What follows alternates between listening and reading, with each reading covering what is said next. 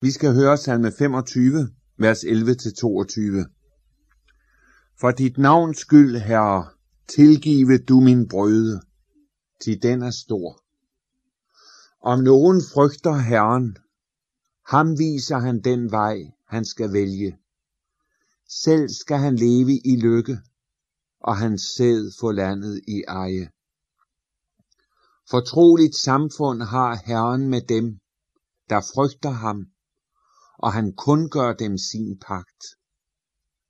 Mit øje er stadig vendt imod Herren, til han frier mine fødder af snaren. Vend dig til mig og vær mig nådig, til jeg er ener og arm. Let mit hjertes trængsler og før mig ud af min nød. Se hen til min nød og kvide, og tilgiv alle mine sønder. Se hen til mine fjender, til de er mange, og hader mig med had uden grund. Vogt min sjæl og frels mig. Jeg lider på dig. Lad mig ikke beskæmmes. Lad uskyld og retsind vogte mig. Til jeg bier på dig, Herre. Forløs, o Gud Israel, af alle dets trængsler. Amen. Det er underligt med en kristen. Det er underligt med et menneske, der kender Gud, og som har levet sit liv med Gud gennem mange år. Der er én ting, man aldrig bliver færdig med. Det er at bede om sine sønders nådige forladelse. Det hænger sammen med, at brøden, den bliver større år for år. Du får lov til at se dybere og dybere ind i dig selv. Gud skænker dig en stadig større erkendelse, en stadig større afsløring af dit eget selv. Der bliver det dig klart, at selvom du måske kan afstå fra forskellige sønder i det ydre,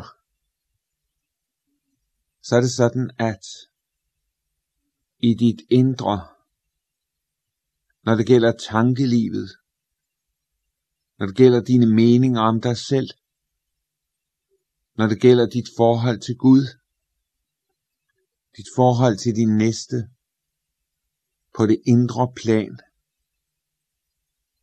så er din brøde så stor. Tilgiv min brøde, til den er stor. Det er så ubegribeligt, at Gud kan blive ved. At Gud ikke bliver træt. At Gud ikke siger, nu kan det være nok. Nu har jeg tilgivet dig så mange gange. Og det er aldrig blevet bedre med dig. Måske nok bedre i det ydre, men i det indre, ved rødderne til det hele, ved kildevældene i sindet. Det er der syndens bitterhed vælger ud. For det er fra hjertet, de onde tanker udgår. Og selvom man kan vaske det ydre rent, så er man alligevel bare en kalket grav. Hvis indre er fyldt af alskens urenhed og dødningeben. Derfor er det godt at lægge mærke til, at David ikke siger for mit navns skyld, men for dit navns skyld. Han påkalder Herrens navn. Fordi Gud er den han er. Der må jeg bede om, at min brøde må blive slettet ud. Betyder det der, at det er let for Gud at tilgive? Nej. Der er intet, der har kostet Gud mere, end at tilgive dine og mine sønder. Det har kostet Jesu dyrebare blod. Det har kostet søndens liv. Det har kostet den mørke himmel. Den lukkede himmel over en korsfæstet søn. En fredag på Golgata uden for Jerusalem. For Jesu navns skyld. Tilgiv må sige det til Gud igen og igen. Jeg får det aldrig sagt. For sidste gang. Før den dag. Vandringen er forbi. Først da står jeg på tærsklen til det land, hvor der ikke skal være nogen synd mere, hvor alt skal være godt i evighed. Synden har så mange følger. Den har præget hele min tankeverden og derfor kan jeg ikke se og tænke klart. Jeg kan ikke selv finde vejen frem. Jeg må bede Gud om, at han vil hjælpe mig. Men der hviler, vers 12, en forunderlig forjættelse, et herligt løfte over hvert eneste Guds barn. For det hedder, om nogen frygter Herren, ham viser han den vej, han skal vælge. Hvis du frygter Gud, hvis du har ham til Gud, hvis du har kærlighedens frygt, hvor det er dit inderste ønske aldrig at komme uden for Guds vej, så vil han vise dig den vej, du skal vælge. Gud tager ikke valget fra dig. Han tager ikke det fra dig, som består i, at man med al den usikkerhed, som er i et valg, er nødt til at træffe en beslutning. Men han viser dig den vej, du skal vælge. Og det er vejen til lykke. Ikke til en overfladisk, letkøbt lykke. Ikke til denne verdens lykketanker og idéer, men til den evige lykke.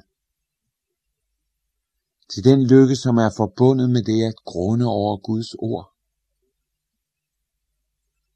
Salme 1. Til den lykke, der er forbundet med at leve Gud nær.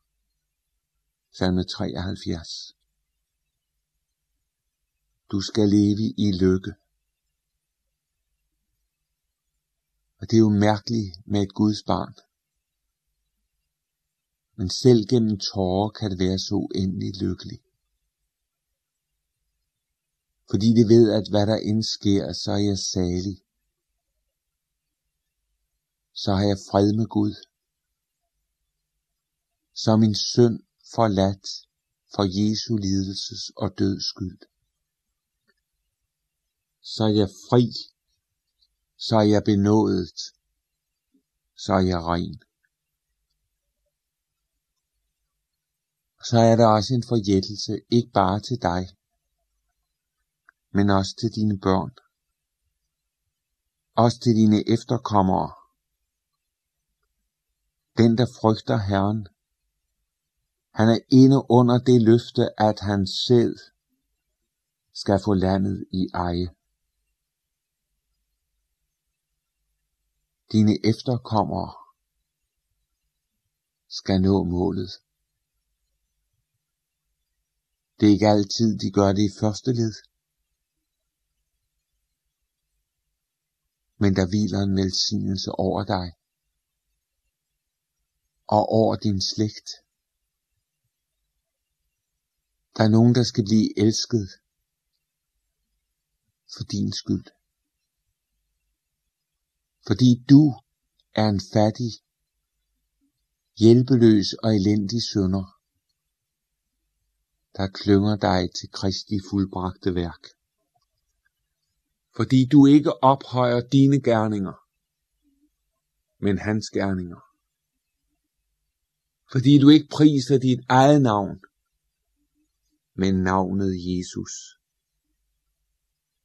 Ja,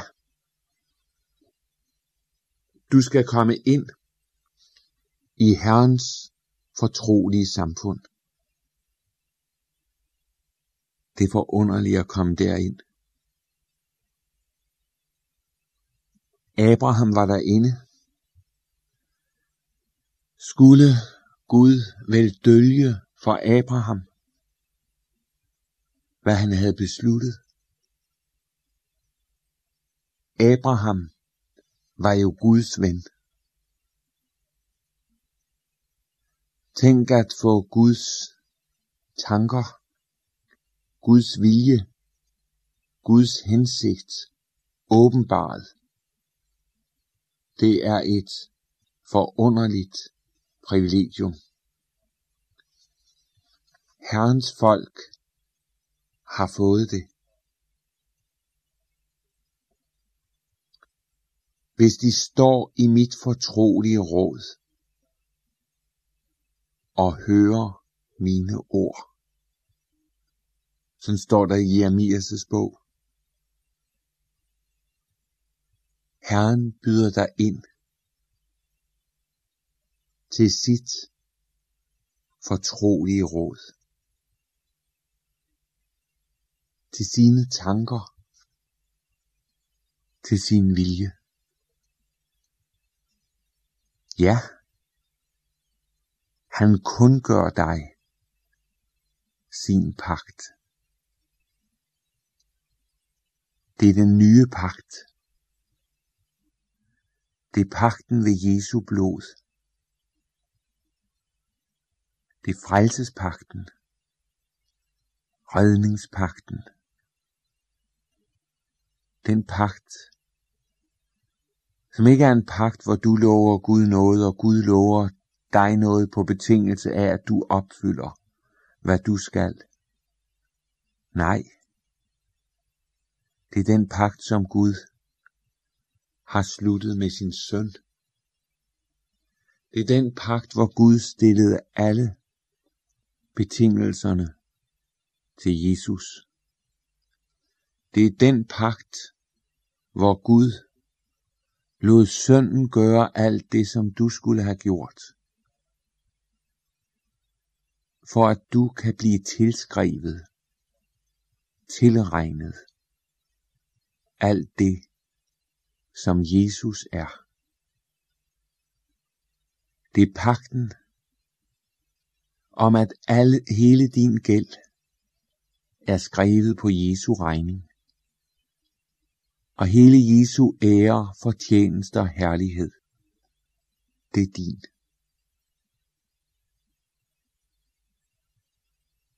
Undrer det dig, at David, da han har smagt det, siger, mit øje er stadigt vendt imod Herren, til han frier mine fødder af snaren. Tænk, Davids øjne er ikke vendt ned mod fødderne. Det skulle man jo ellers tro, når der var så mange snare. Hvad var der mere naturligt, da han gik og var enormt optaget af at undgå alle de mange snare. At han vendte sit blik nedad mod vejen og gik yderst forsigtigt frem. David vender ikke sit blik nedad, men opad. Og så tror han, at når han har sit blik vendt opad, der vil Herren være tro imod sit ord og fri hans fødder fra snaren. Du, der er et Guds barn, du står i en vældig fare for at stiger dig blind på alle vanskelighederne, på alt det svære, på alt det håbløse, på alt det umulige. Vend dine øjne imod Herren. Og det kan du ikke gøre, uden at du også må bede. Og det er det David gør, vers 16 følgende. Og læg mærke til, at han beder om én ting. Det er noget. For han føler sig ene og arm. David var jo som oftest omgivet af mange. Vel var det ikke alle, der var ham lige venlig stemt, men han havde også venner, som han kunne betro sig til, og som fulgte ham under alle forhold. Alligevel så smagte han det, som enhver sønder kender. Synden gør mig ensom og arm. Synden fører mig ind, mit hjerte ind i trængsel. Jeg kommer ind i nød og kvide. Og derfor beder David om, at Gud vil tilgive ikke nogle af hans sønner, men alle hans sønner. Og læg mærke til, at han siger alle mine sønner. For sønnen, den er min. Den skyldes ikke min opdragelse. Den skyldes ikke samfundet. Den skyldes ikke mine omgivelser og andre mennesker den skyldes mig. Det er den synd, som jeg er skyldig i og ansvarlig for, som jeg beder Gud om, at han vil tilgive. Han beder om, vers 20, at Gud vil udfri ham fra alle hans fjender. Du har mange fjender. Du har det måske blandt mennesker. Det ved jeg ikke. Men jeg ved, at du har det i den usynlige, dæmoniske åndeverden. Djævlen, han vil ikke lade dig være i fred. Han vil prøve, så sandt du hører Jesus til og er frelst af noget der med alle til rådighed stående midler at rive dig ud af Herrens hånd. Derfor må du sige til ham, som har sagt, at ingen kan rive noget ud af hans hånd. Du må sige det til ham. Vogt min sjæl og frels mig. Jeg lider på dig. Skal du, skal jeg blive frelst, så er der en, der må gøre det. Og det er ikke os. Det er ham. Det er Herren. Det er ham alene, der må føre det igennem. Ellers er vi evigt fortabt. Så beder David om uskyld, om retsind om at blive bevaret, samtidig med at han erklærer, at han bier på Gud. Så udvides i det sidste vers hans blik fra ham selv til det folk, som han tilhører.